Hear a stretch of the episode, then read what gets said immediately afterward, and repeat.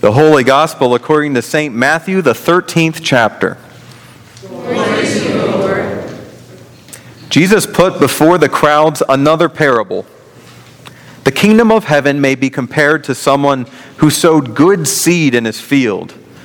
But while everybody was asleep, an enemy came and sowed weeds among the wheat and then went away. So, when the plants came up and bore grain, then the weeds appeared as well. And the slaves of the householder came and said to him, Master, did you not sow good seed in your field? Where then did these weeds come from? He answered, An enemy has done this. The slave said to him, Then do you want us to go and gather them? But he replied, No. For in gathering the weeds, you would uproot the wheat along with them. Let both of them grow together until the harvest. And at the harvest time, I will tell the reapers, Collect the weeds first and bind them in bundles to be burned, but gather the wheat into my barn. Then he left the crowds and went into the house. And his disciples approached him, saying, Explain to us the parable of the weeds of the field. He answered, The one who sows the good seed is the Son of Man, the field is the world, and the good seed are the children of the kingdom. The weeds are the children of the evil one, and the enemy who sowed them is the devil. The harvest is the end of the age, and the reapers are angels. Just as the weeds are collected and burned with fire, so it will be at the end of the age.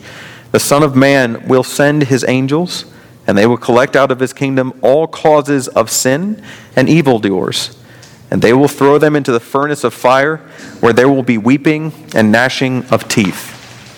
Then the righteous will shine like the sun in the kingdom of their Father. Let anyone with ears listen. The gospel of the Lord. Praise. You may be seated. Well, there are our VBS superheroes now. We welcome them at this time.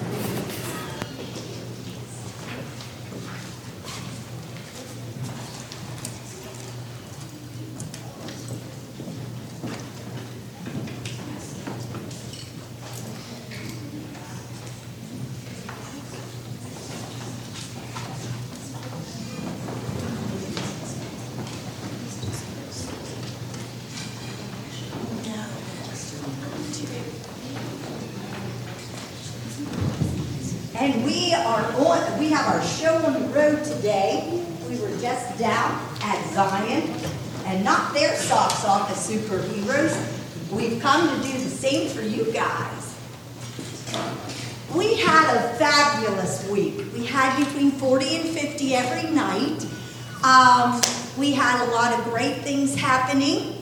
Blake and Dayton accompanied us on our uh, preschool song, and it was magnificent. Thank you, boys. Uh, Kristen uh, Volk, uh, created our K1 song, Busy Busy, and it was a super hit. And all my other kids, they just did such a great job. We had tremendous volunteer.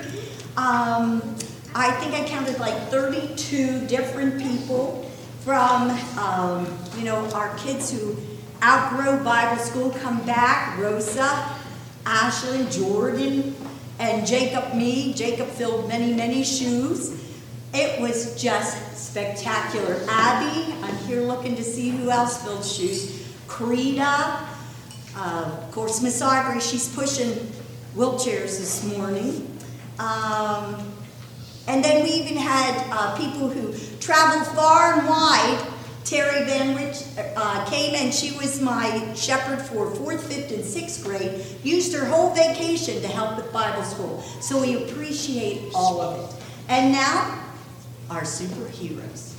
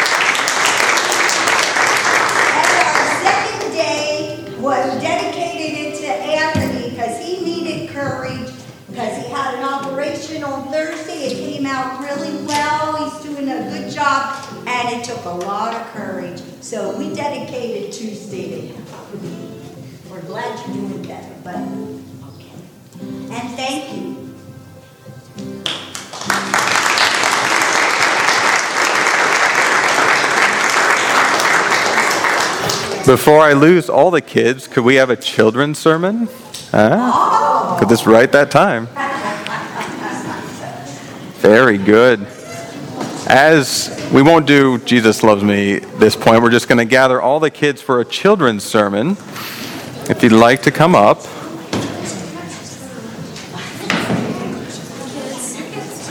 we have some older kids too, very nice. As we are getting settled, I would like to say that Josie Pelk does a tremendous job with sharing her gifts and abilities as a steward of Christian discipleship. Thank you.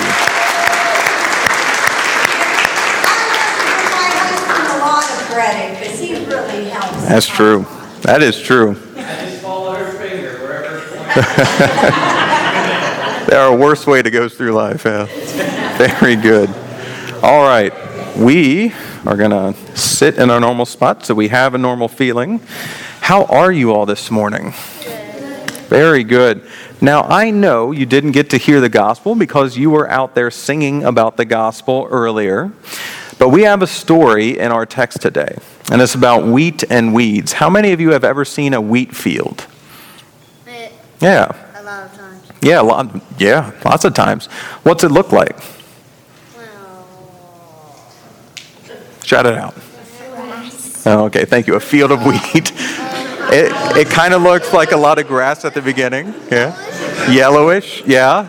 It, go, it goes from green to a little yellowish. Yeah, there's birds out there. What else? they're kind of like flowers. Kind of like flat. I mean, they grow up out of the ground. I was trying. I'm, I'm, I'm trying. I was trying to. I'm trying to take out the the weed for Daddy. Ah, see, that's where we're going to. When you have a normal garden, do you ever do any weeding? Yeah. Well, with a wheat field, it's a little bit different. If you've got a lot of weeds throughout there, if you pull them up, the plant will come too. That was a long time ago. I know, and that is a little bit of an issue because you want to keep the wheat, don't you? So, in the parable that we have today, there's a person that goes out, plants a whole lot of wheat, it's doing great, but someone sows a bunch of weeds in the middle of it. Now, when they come up, there's weeds and wheat, but you can't separate the two. And so he says, let them grow. At the end, we'll get rid of the weeds and we'll keep the wheat. And they also give an explanation. They say that the wheat are the people of God, the children of God. The weeds are the children of the evil one, and they'll be separated out on the last day. But I have something else to say. And this is important, so can everybody look at my nose right here? The weeds, the wheat, all of it, we only hear in the same way that Jesus teaches us. So, who does Jesus save? Who does Jesus love? Who is there grace for? Everyone. There is grace for everyone. We see that in the cross. We see that in the Gospels, every single one of them. We see that wherever Jesus goes. And so, while there will be a time when Jesus looks at us and tells us exactly the truth about what's in our hearts about what's in our actions, about how we've been treating one another and even treating ourselves, there is also grace. We never hear anything without the grace of the cross, which means that you are loved. Not because you're good. Sometimes you're bad, aren't you? Yeah. Oh, no. No. Sometimes you're bad, Cooper. I saw flying bags of popcorn this week that differ. All right. yeah. Sometimes we're bad. That's where grace is. Grace is not for the people who are perfect.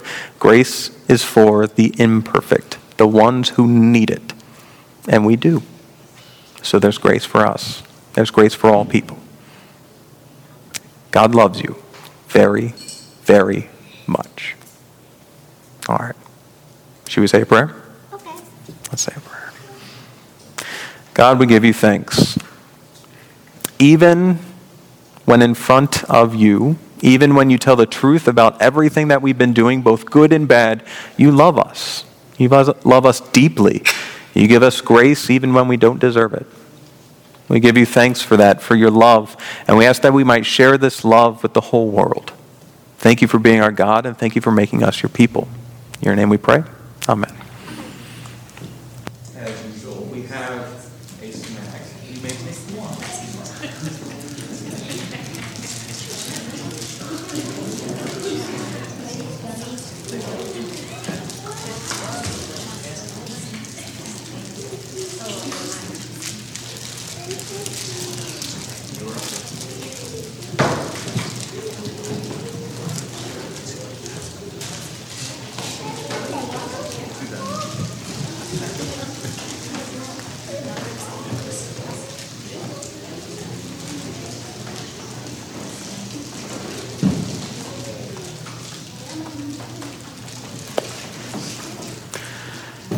In the name of Jesus, Amen. A text like this seems pretty clear cut, doesn't it? Especially when the gospel writer decides to write out all the answers for you. I mean, this is just as good as when you would have math homework in school and the teacher would assign all the questions that had the answers in the back of the book. It's hard to get things wrong when the answers are spelled out for you. It's just that with the answers, I get a little bit worried. With the answers, I get just a little bit on edge. Because if I am truthful with myself, I don't know where I fall. I don't know if I am wheat or if I am weeds. I feel that both are inside me. The text is pretty clear. And we have lots of growers out there, so it doesn't need to be wheat. It needs to be any plant that where the weeds are growing up right beside it, you're trying to get rid of one without pulling up the other. And in that moment, you realize, well, I've got a choice. Am we're going to let the two grow together. And when you're actually doing this kind of gardening, you're worried about the health of the plant that you're trying to let thrive, not so much about the weed. Am I going to let the two grow together? Am I going to try to pull this out? What am I going to do? Here in the story, the master of the field says, Let the two grow together. It is better for the two to grow together. Instead of trying to pull them out now, you will damage both. But then we also see that at the end, in the harvest, at the end times, wherever the parable wants to take us, that those are going to be separated out. The wheat's going to be gathered in, the weeds are going to be bundled and thrown into the fire. And we have clearly spelled out what each one of these is. And the ones that we're all worried about the wheat being the children of God, the weeds being the children of the evil one. So, which are you? I mean, that's, that's the question that no Lutheran ever wants to ask, right? Which are you? Which are you? Can you claim for yourself that you are wheat? Can you claim for yourself even that you're weeds? Can you claim anything for yourself? What can you do? Can the wheat choose to change? I have yet to see it, but it would be great if all the grass in my backyard turned into it. There's a moneymaker. Can the weeds change into wheat? Can the wheat change into weeds? No. They can't help what happens. Can you change? I mean, can you? I see a lot of things happen. I see people make dramatic changes in how they live. I see people make dramatic changes in the way that they interact with one another, even with themselves. By the grace of God, I believe that those things are indeed possible. And yet, do you entirely ever lose the sense that you're both? Do you entirely ever lose the part of you that feels like weed and the part of you that feels like wheat? We may differ on the answer, but I sure don't. The gospel in this text is not that everything's okay. That's a very weak gospel. That's a watered down text. The gospel of this text is that God tells the truth about is what in our hearts and shows us the mirror. God tells us the truth about what we are doing and what we are causing in this world and shows us a mirror. God tells us exactly who we are wheat, weed, anywhere in between, and tells us exactly who we are. And then, and always, and even before, there's the cross. We are a Christian community. We are a church. We hear nothing without the cross.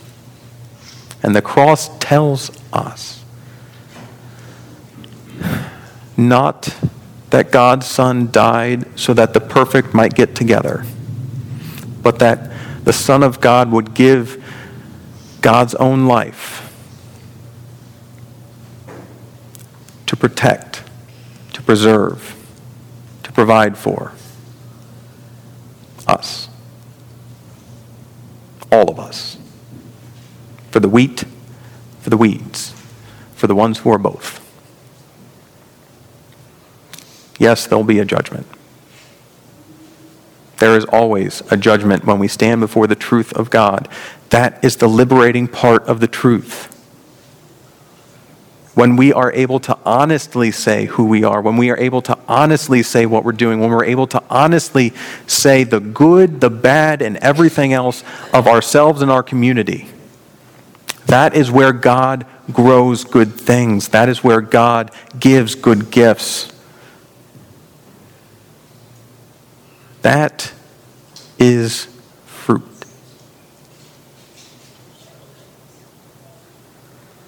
So,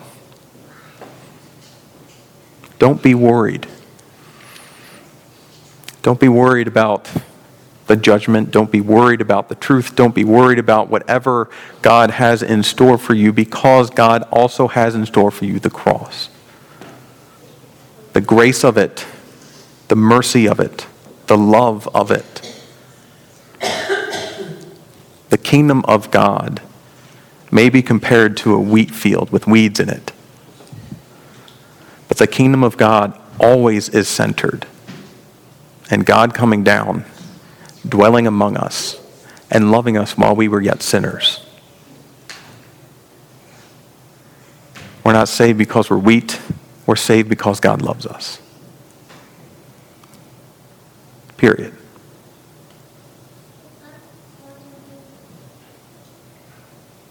So,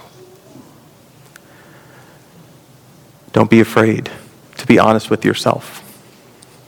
Don't be afraid to be honest with one another. Don't be afraid to live in this truth. There is love, there is grace, there is mercy for you. For you.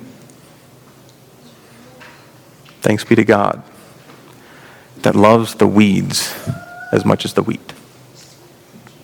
Amen.